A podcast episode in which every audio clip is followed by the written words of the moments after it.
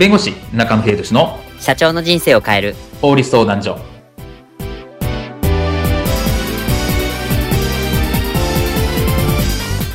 こんにちは弁護士の中野秀俊です。こんにちはアシスタントの堀内隆です。この番組は IT 専門の弁護士中野秀俊がこれはすぐに使える法律主に企業法務の知識を分かりやすくそしてちょっとコミカルにお伝えする番組です。よろしくお願いいたします。今回のテーマはやらせは違反。口コミ機能をつけた場合の注意点です。はい。えーと、EC サイトそれから他ショッピングサイトなどこの口コミ機能、まあ、あのレビューとか参考されるっていう方も多いと思います、まあ、しかしこの口コミ機能をめぐってちょっと様々なトラブルが発生することもあります。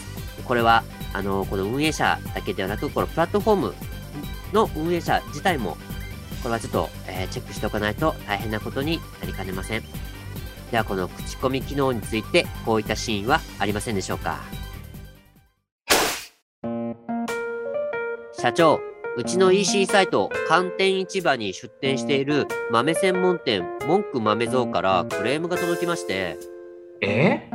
口コミ欄に全く身に覚えがないことをたくさん書かれていて困っていると、なんとか削除してくれないかと来ていまして。は？あなんで？あの、私たちではどうにもできないからなんとかしてよっていうことなんですけど。そんなんできないよ。えー、ちょっと一貫でも殺生な。口コミに書かれるってことは、文句豆蔵さんが文句を言われることをしているってことだから、そんなん応じられないね。だからってちょっと冷たいですよ。これじゃあもう文句豆蔵さんに解約されてしまいますよ。まあ、それもそうだな。じゃあ、俺が素晴らしい商品ですって言ったことを、ちょっとたくさん書いておくわ。え、社長、それやらせでは。内緒。後日。はい。あ、文句豆蔵様、いつもお世話になっております。え？解約したい？え？今から警察が来る？どこに？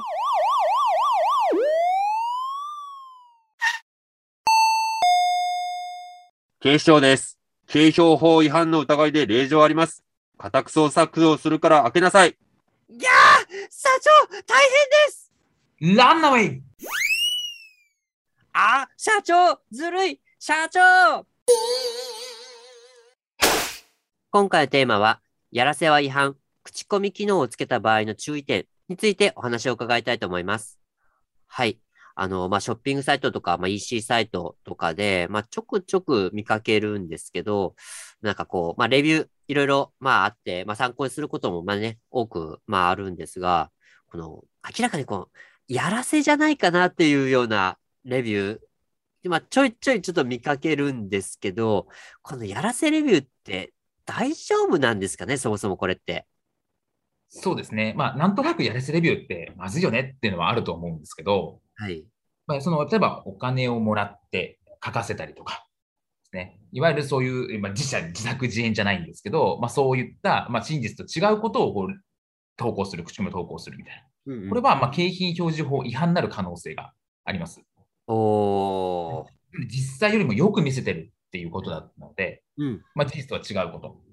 とか実際よく見せる。いわゆる有料誤認表示っていうんですけど、まあ、そういうのに当てる可能性があるかなと思いますね。うんまあ、そうですよね。なんかこう、明らかになんかこれも、まあ、持ってるよねとか、なんかこう、使ったのかとか、なんか、こう、過剰なまでのこう褒めっぷりとかが、なんかちょっと、うん、わざとらしいなっていう感じしますもん、すごく。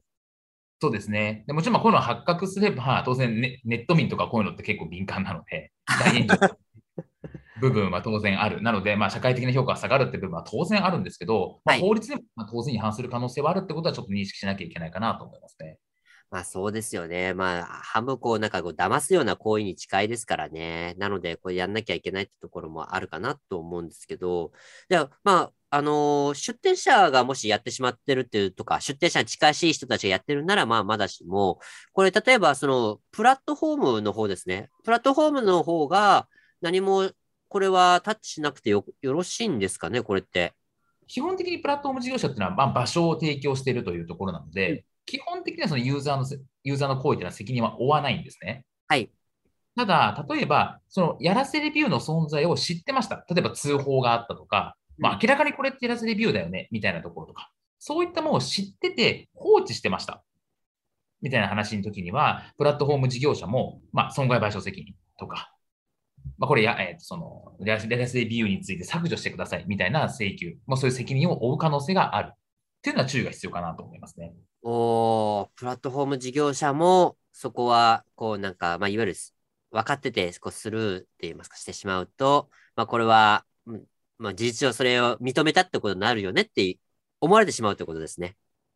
そうですね、そうですね。はい。うんなので、そこは、まあ、度が過ぎたら、プラットフォーム事業者も、ちゃんと適切な処置を行わなきゃいけない、そういう責任があるということなんですね。そうですね。なので、まあ、場所貸し、いわゆる、まあ、プラットフォーム事業者だからといって、何もやらなくていいかっていうと、そうではなくて、放置してしまうみたいなところとか、まあ、あと、例えば、レビューを削除してください。